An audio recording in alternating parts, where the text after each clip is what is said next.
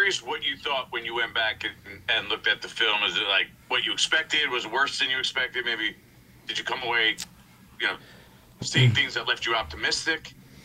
Yeah, it's probably about what I expected, you know, after, you know, talking to you guys last night. You know, there was, you know, there were a few things you can build on, but when you get beat like the way we got beat, you know, no excuses. I'd say, you know, there's a lot of work that needs to be done, a lot of corrections that need to be made, and that's what we'll do today. Anything specific that maybe stood out to you? No, it was, you know, it was a collective effort. You know, it was, you know, I think 7 times the ball was either in their hands or on the ground, which you start with ball security. We didn't do a good enough job with that, and there's some things, you know, third down and red zone, situational football that, you know, we didn't do a good enough job of. And obviously we didn't score, you know, we didn't score a single point. So a lot to learn from, a lot to improve on, and that's what we'll try to do today. And you have any update on Andrew Thomas? I know he was possibly getting imaging today. Yeah, he is. I don't have it yet. I have it on Wednesday.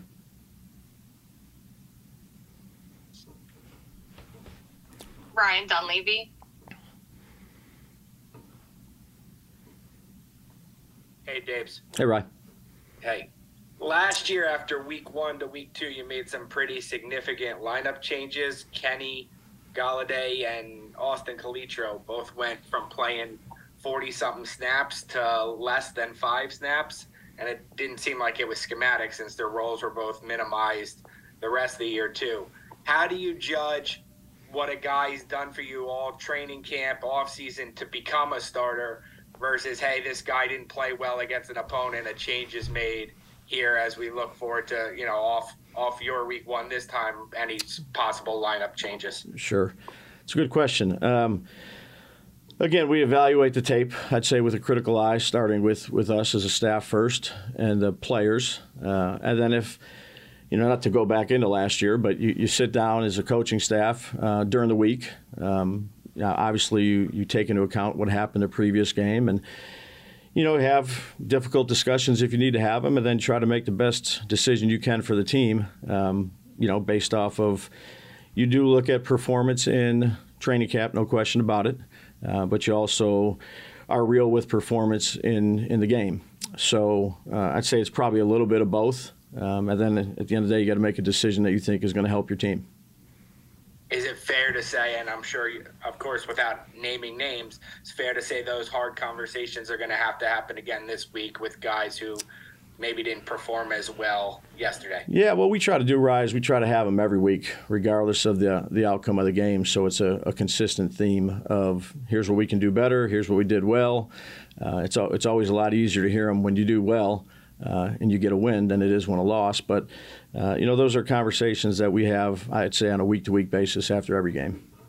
And the last one, obviously, so much was paid to your offensive line, but your pass rush didn't get any sacks or much pressure at all either. Do you chalk that up to the circumstances of the game and the score, or is that an area that draws your attention as needs to be much better? Well, I'd say every area, you know, after a game like last night, every area is, you know, we have to draw our attention to. But, you know, that's what we got to do as a coaching staff. That's what we got to do as players. We got to improve, and I'd say in a number of areas, and try to take a next step, you know, upcoming week. Bob Brookover. Hey, Brian. Hey, Bob. I went back and looked at your coaching record for 23 years in the NFL, and I think this was your 2nd worst loss you've ever taken as a coach, you know, of any sort of coach. But my question is, what is the head coach? What do you think is their biggest responsibility after a game like that? I was looking at like the Patriots from, you know, your days there, and there were times where you guys got beat bad. I think Buffalo one year beat you 31-0, and the next week came back and won. But what did Bill do maybe that helps you now, or others that helped you? And what do you think your role trying to turn us around? Well, I'd say you take it for what it's worth. It was a poor performance. You learn from the things that you can learn from, and then you really got to get focused on the next week, Bob. Whether it was a win or a loss. it really has no effect on the next week. So your job is to be honest, to show them some of the things that we can do better as a team, whether it's staff, whether it's players, and then to get on to next week. Again, this is like I said, it's a humbling league, and one week, doesn't have much effect on the next week. Your preparation, your performance ultimately on Sunday or whenever that day is does. So, that's what we'll focus on. A lot to learn. We'll do our best to teach it, to learn from it, to go out there and have a good week of practice and to get ready for the next week's opponent. Did you walk out of there last night saying, I know we're a lot better team than this? Yeah, I mean, I'd say, when you walk out after a game like that, there's a lot of emotion. You put so much, you put everything you got into it, and we didn't perform well, and that starts with me. So, there's a self-reflection, and then you watch the tape, you go through whether it's decisions, whether it's plays, whether it's techniques, and then you move on to the next week. And just this, did you sleep at all last night? Not a whole lot, no. Thanks. Yep. Paul Schwartz. Hey, Brian. Hey, Paul. Hey, a couple of things, piggybacking off that a little bit. Sure. You're going to strive for consistency, obviously, every week, and it's going to be you evaluate the tape. You're going to, talk about what you did well, what you didn't do well, win or lose. Sure. But when it's 41-0, is there a different hat that you have to put on in your Monday morning presentation to the players? Because it's not a typical outcome. Yeah, I'd say what I say in there, I keep private, but certainly you go through you understand these guys are human and there's an element of emotion to it, and we didn't perform well, so you own it. You tell them the things that you need to fix. It starts with you, and then you move on. So you can't let it linger too long. You go through today, you go through the tape. It won't be a fun tape to watch. It wasn't with the coaches. It's not with the players.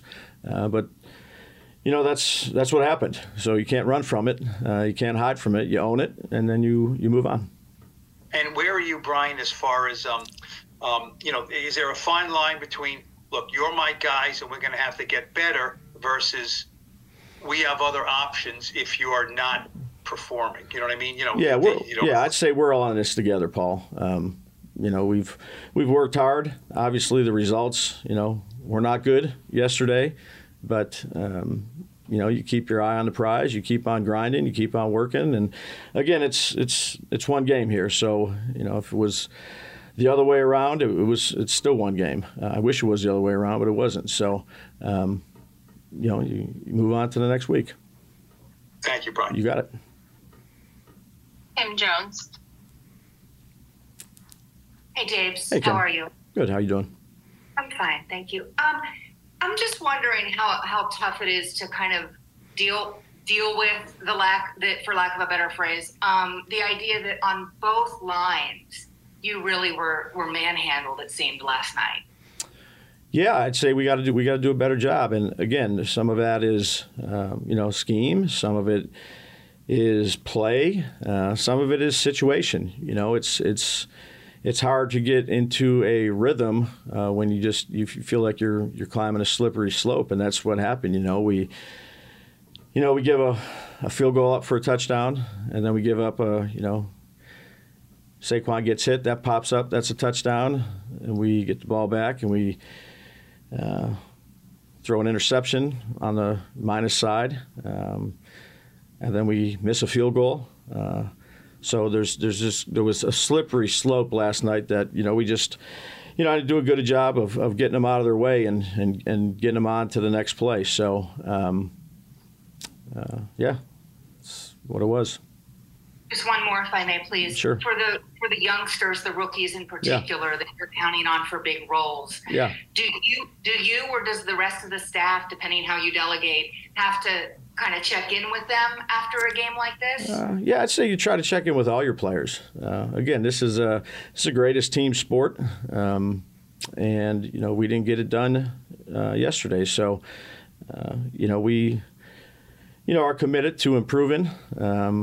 But you have conversations not just with the rookies, but the veteran players too. Again, there's a lot of pride in that locker room from the people, and you have a game like that. From really top to bottom, it's not an easy thing, but you have to own it. It is what it is. Thank you. Yep. We'll take one more, Pat Leonard. Hey Brian, just wondering if with Graham Gano getting x-rays, were they negative? And then is there a chance you're going to have to bring in a kicker for a workout, or is he fine? Yeah, no, I'd say that we're not there yet, Pat. He did. I don't have the results just yet. That'd be a Wednesday deal. And Deontay Banks, has he come out okay from the cramping? Yeah, it was really cramps. So, I think that's trending in the right direction. Final question, just any other injuries or concerns health-wise pop up on day after? No, I'd say we came out fairly clean. Obviously Gio and Flott are working their way back. Tay, we talked about him. Cam's working his way back. Darren came out okay. Wandell's working his way back. And then waiting on Thomas and Matt Parrott got an MRI. He's still there.